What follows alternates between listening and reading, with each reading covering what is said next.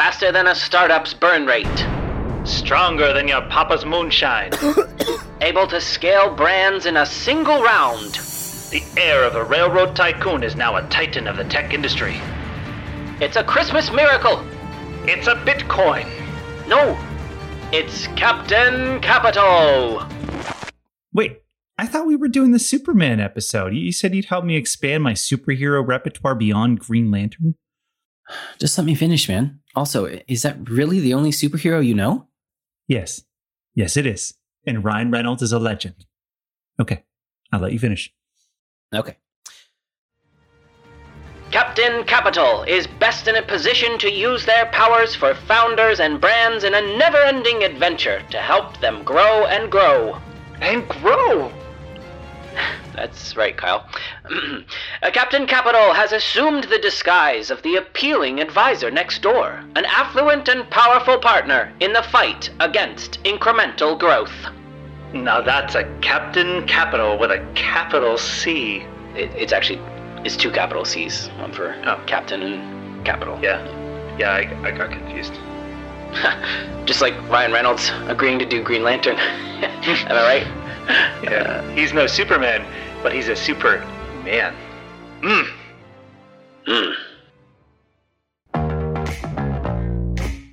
Welcome to Commerce Chefs, a quirky and thought provoking show for future focused commerce leaders. We're going to pit the world's most brilliant, inspiring, and driven D2C visionaries, the Commerce Chefs, with riveting questions to uncover their secret ingredients at the intersection of passion, performance, and leadership in practice. For the past decade, we've led teams of designers, strategists, and digital wizards at one of the leading ecom agencies in the country to help brave brands become enduring classics.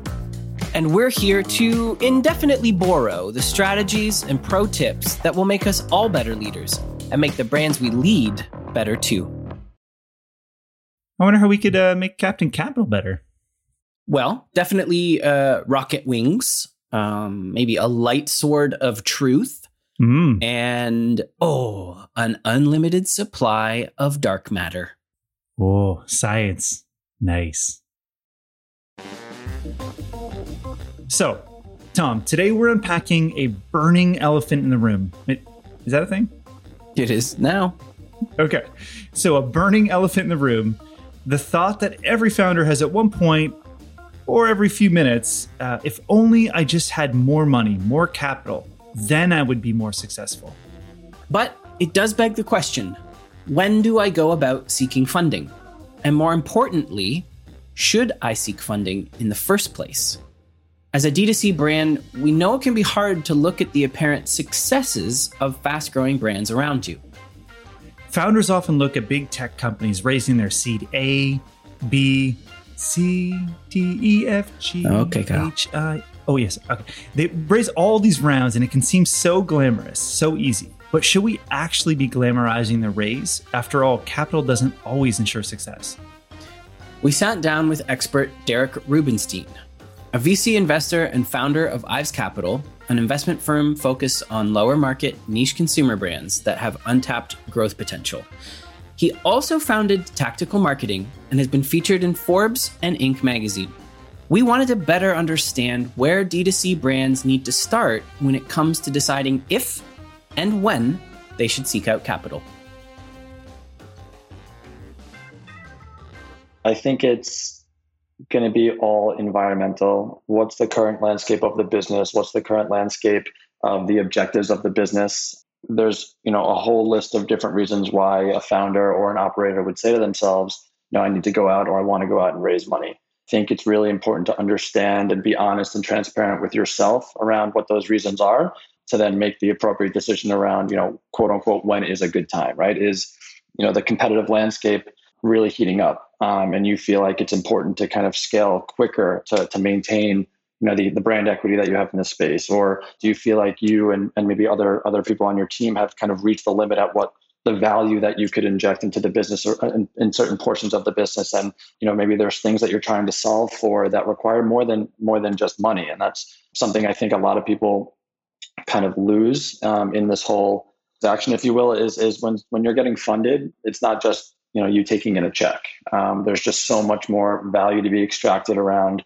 the network, um, the people, and and the resources that are then kind of being given to you and, and would be at your disposal. And I think the earlier you can recognize where the holes in your business are, and if there are portions of your business that you feel like can be solved for outside of that, that, that don't require just you know having more money to throw at the problem, that's what I feel like gives people a clearer vision of when and where the best time to bring on money is. Because um, you know if someone's going to come to me and say, listen, you know, we really need to raise X amount of money because we want to dump more money into paid media and scale quicker, probably the fastest fastest way to get me to to, to kind of end a conversation. So um, you know, at least for me, certainly within this new world that we live in, specific to direct to consumer, right? You know, I think if you are just of the opinion that you need money to to dump into paid media because you have the rest of the levers figured out, a, I would tell you that you're probably being pretty ignorant.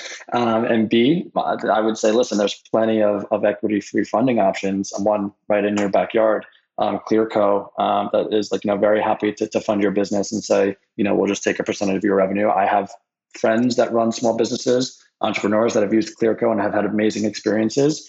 Do I think it's the best option just based on the fact that you know they're they're just basically giving you money and then you know kind of taking some froth at the top of the revenue that you drive? Uh, it's not something that I would necessarily advise in the majority of use cases. I'm sure it's a good fit for some people, but if you feel like that there are more systemic structural foundational pieces that need to be grown in your business. And then you understand you know what those are.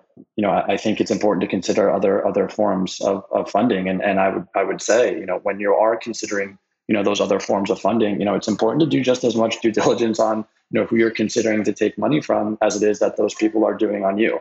You know not every investor is the right fit. Not every investor has the right network um, the right attitude right track record portfolio thesis, etc. So, you know, it's important to understand that you're choosing a partner. One of Derek's points that really hits home is that impactful partnership, which capital can and should be. And it needs to start with being self aware and being honest. Like what you're good at and what you're not and what you need. Example Ryan Reynolds is good at acting Deadpool. He's not good at acting Green Lantern. What he needs is Deadpool 4 to be green lit not Green Lantern 2.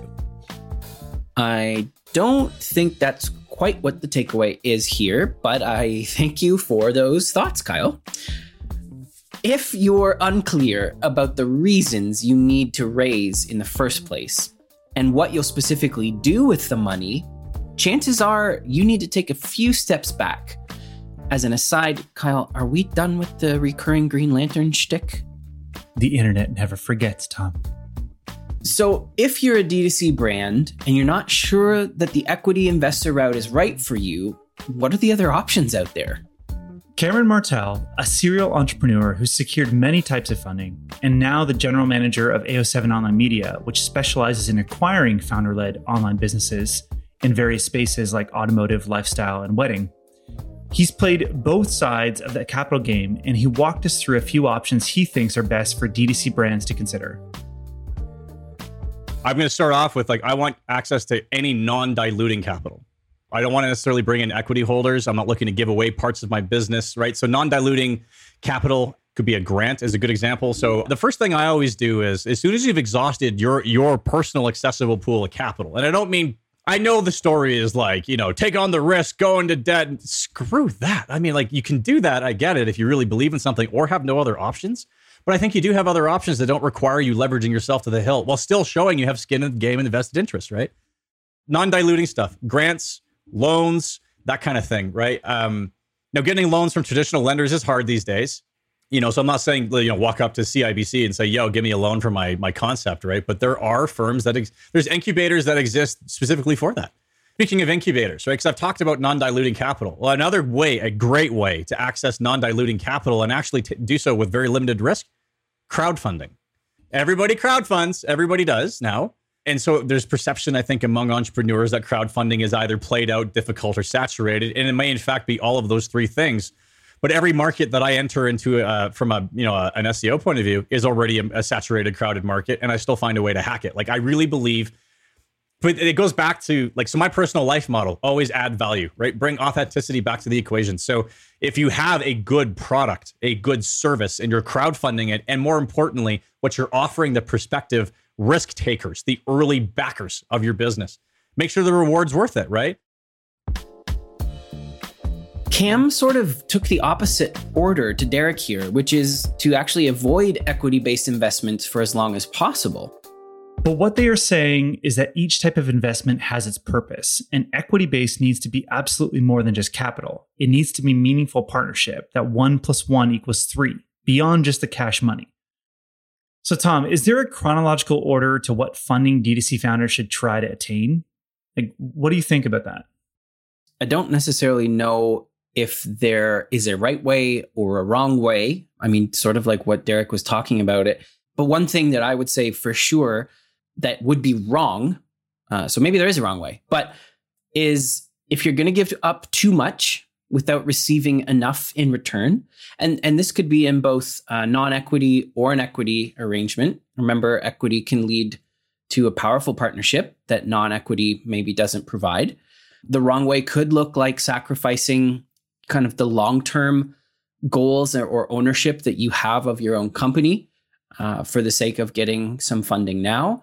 And I think another wrong way could be not knowing what you need that capital for in the first place. You know, we we talked about this idea of just oh well, in order to be more successful uh, or or to grow my company, I need capital injection. And if you don't know exactly what you need it for and how you're going to use it and why, um, that's probably a, a wrong step to take. But I also know between Derek and and Cameron, they talked about a few ways that you could look at getting funding for your brand. So maybe Kyle, can you can you talk us through um, a handful of those?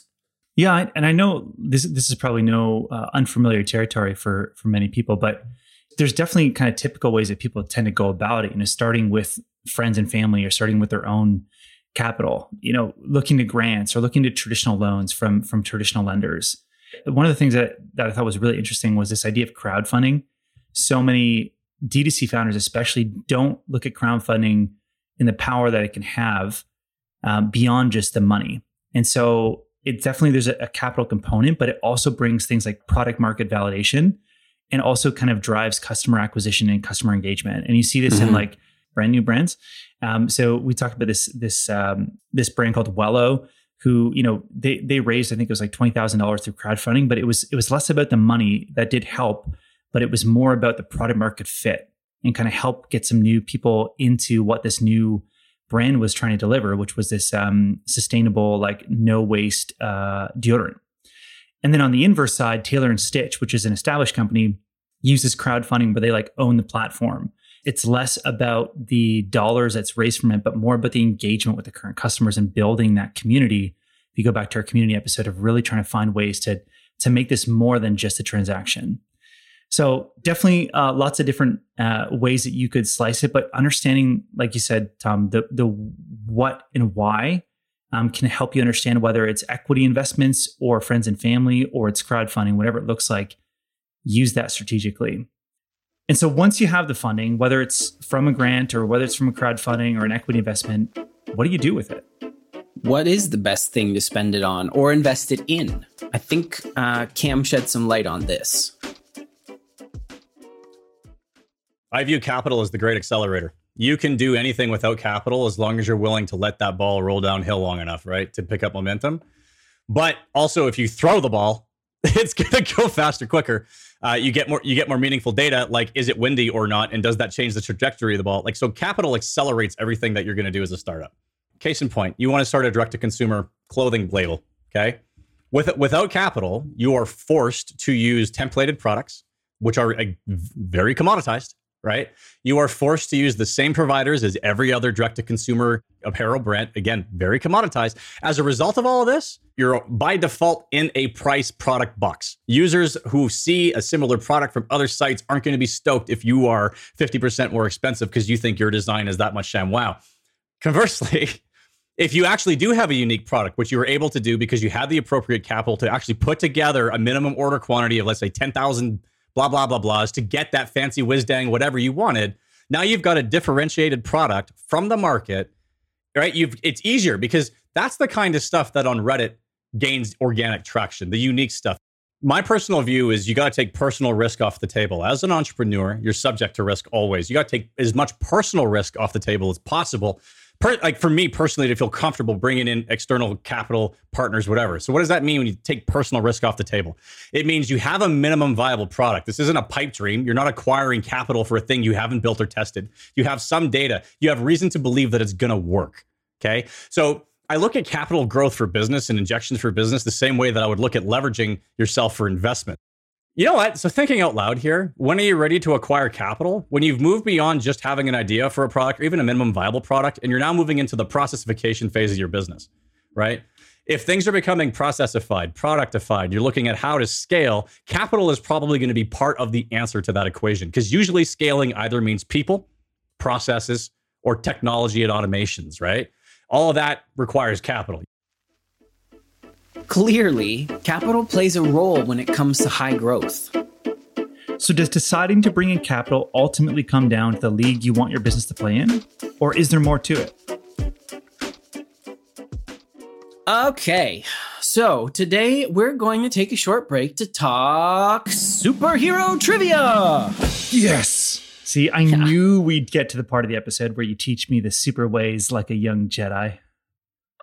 I I mean, yeah, I'm, I'm just going to leave that one actually. Uh, okay, so I'll ask a not so skill testing question, and you will provide a breathtaking answer. Sound good, Kyle? Sounds great. I'm ready. Okay, here we go. Easy, easy peasy ones. Who has super speed and wears a flashy red suit? Yeah, the red gave it away. Green Lantern. Oh, God. Okay. Um, it was literally in in the question. Uh, the oh. Flash was the answer we were looking oh, for. The Flash, okay. close though. Okay. All right. Yeah, okay. This is, okay. Okay. We'll we'll go easier. Which newspaper does Peter Parker work for? Easy. The Onion. The Onion. Okay. Well, sort of. An onion could be a snack, and he he works for the Daily Bugle. Bugles are oh. a snack too. So. All right. But that's uh, not a uh, real okay. paper either. No, you're you're right. um, okay, this one's got to be easy. Uh, what is Superman's Kryptonian name? Oh, I it's easy because I just bought some last night. Ethereum. Okay, close. It's yep. Yep. It, it, We're doing crypto, right? Uh, also known as oh. Ethereum. Yeah. Okay. Okay. Okay. Um. All right. I'm starting to maybe think that you won't get this, but we'll give it a shot. Mm. Um, yep. What is the name of the special unbreakable metal that was grafted onto Wolverine's bones? I know this because I saw the spin off series, Kimmy Schmidt. so far off. we were looking for adamantium. Adamantium. Oh, okay. That's, that's not it.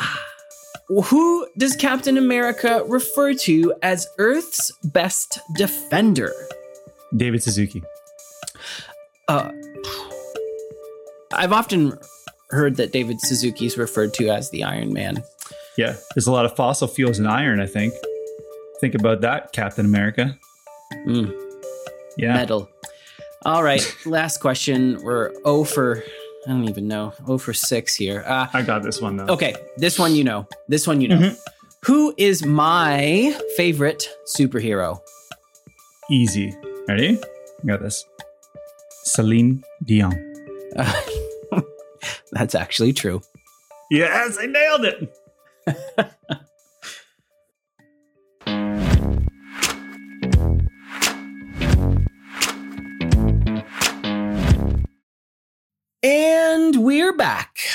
All right. Circling back to the question we were asking before, is there more to bringing in capital than just determining how big you want to make your business?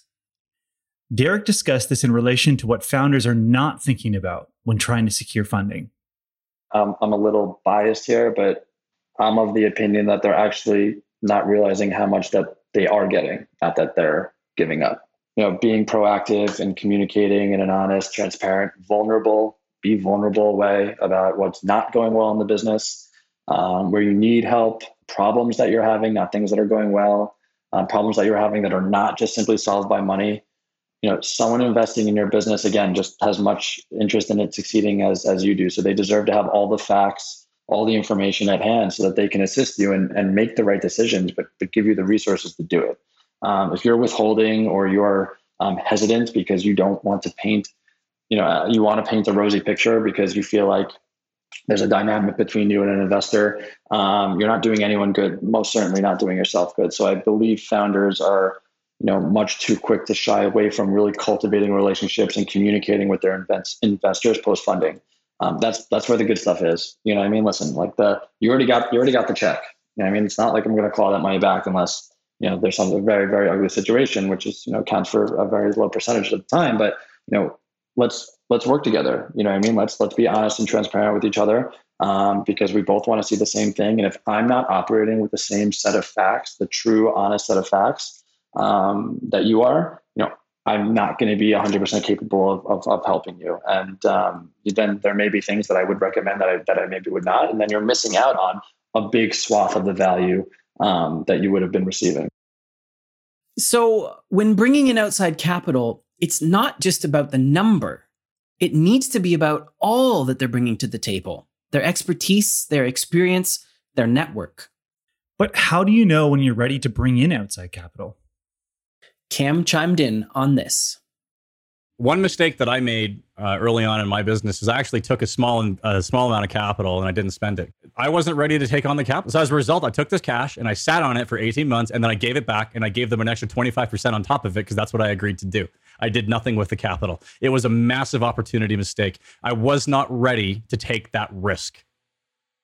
Today would be very different. You know, you give me that capital, I'm going to go and hire design. I'm going to hire. I'm going to hire. I'm going to hire. I'm going to build because I'm, I'm going to take your 10 grand and make it 100 grand. I'm going to try and do. When I received that capital, I was literally paralyzed because it was a friend's mom, and I went, if I screw this up and she's out 10 large, like, like I I don't know if I'll be able to see these people again. How do you know when you're ready? When you're willing to spend somebody else's money and not care if you screwed up, right? I was I was actually talking with the VC person. He said, Cameron, like I give out 10 investments, I expect nine are going to flop, but the one that doesn't, the investor knows that when they take on the risk. So when you get it, make sure to spend it. But like Derek said earlier, you need to spend it strategically. Exactly. No plan is perfect, but it's critical to have a smart one, and it's critical to execute on that plan. The job is just beginning once the capital arrives. Another big part of this equation is understanding that when considering bringing in funding, sometimes it can shift your entire business. You need to be ready and embrace the shift. As Cam mentioned to us, if you can't embrace the shift necessary to take your business to the next level, it may be a sign to let it go. So, on one side of the capital coin, you have Captain Capital and all of their strengths. And on the other side, their kryptonite. After all, we know that every superhero has a weakness. Capital certainly can be seen as this grand and benevolent superhero swooping in to save the day. There's a perceived glamour and glory, a feeling of acceptance and faith in you and your idea. And while that can be true, it can also be a distracting, shiny object to D2C founders. It's not some silver bullet or secret express elevator to the top. Capital comes at a cost. Look at what you're giving up and what you stand to gain. Is it a real chance at success, or could you end up giving up more than you get? Does the cost truly yield exponential reward? If you're looking for capital to solve your operating challenges or internal problems, you might want to steer clear. Look for capital to amplify the best qualities and successes of your brand. Use it as an accelerant and a growth catalyst. Don't stop innovating. Don't lose your grit. Don't relax and take your foot off the gas. And whatever you do, don't leave it up to the flip of a coin. Don't leave it up to chance. Um, I mean, unless, of course, your name is Chance, then it should be your choice. Like, be accountable for your choices. Anyway, know why you want it and what you need it for, and never lose sight of your vision and purpose along the way. Or to paraphrase what Uncle Ben once said to Peter Parker, with great capital comes great responsibility. There you have it. That's episode 11 of Commerce Chefs. Thanks so much for listening. We hope you've gained a helpful look into the world of capital, when and why to raise, and what you may need to give up in the process. If you're looking for even more insights and recipes for success, make sure you follow us on social at Commerce Chefs. And remember to join the Commerce Chefs community launching this fall. Save your spot and join now at commercechefs.com slash community. In the meantime, we're currently cooking up the next episode of Commerce Chefs, so tune in on July 8th for the last episode of season one. Wow, has it, has it been a whole season already?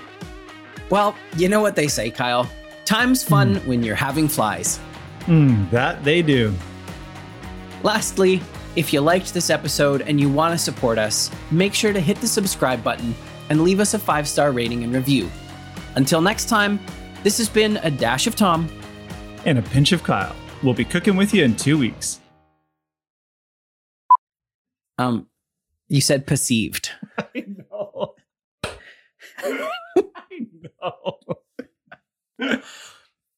I There's a perceived guamo and glory, a feeling of acceptance and faith in your idea. just thought we could fix it in, you know, in A- ATS or whatever. Fix right? it. I'm just gonna keep talking and pretend like I had an R in there.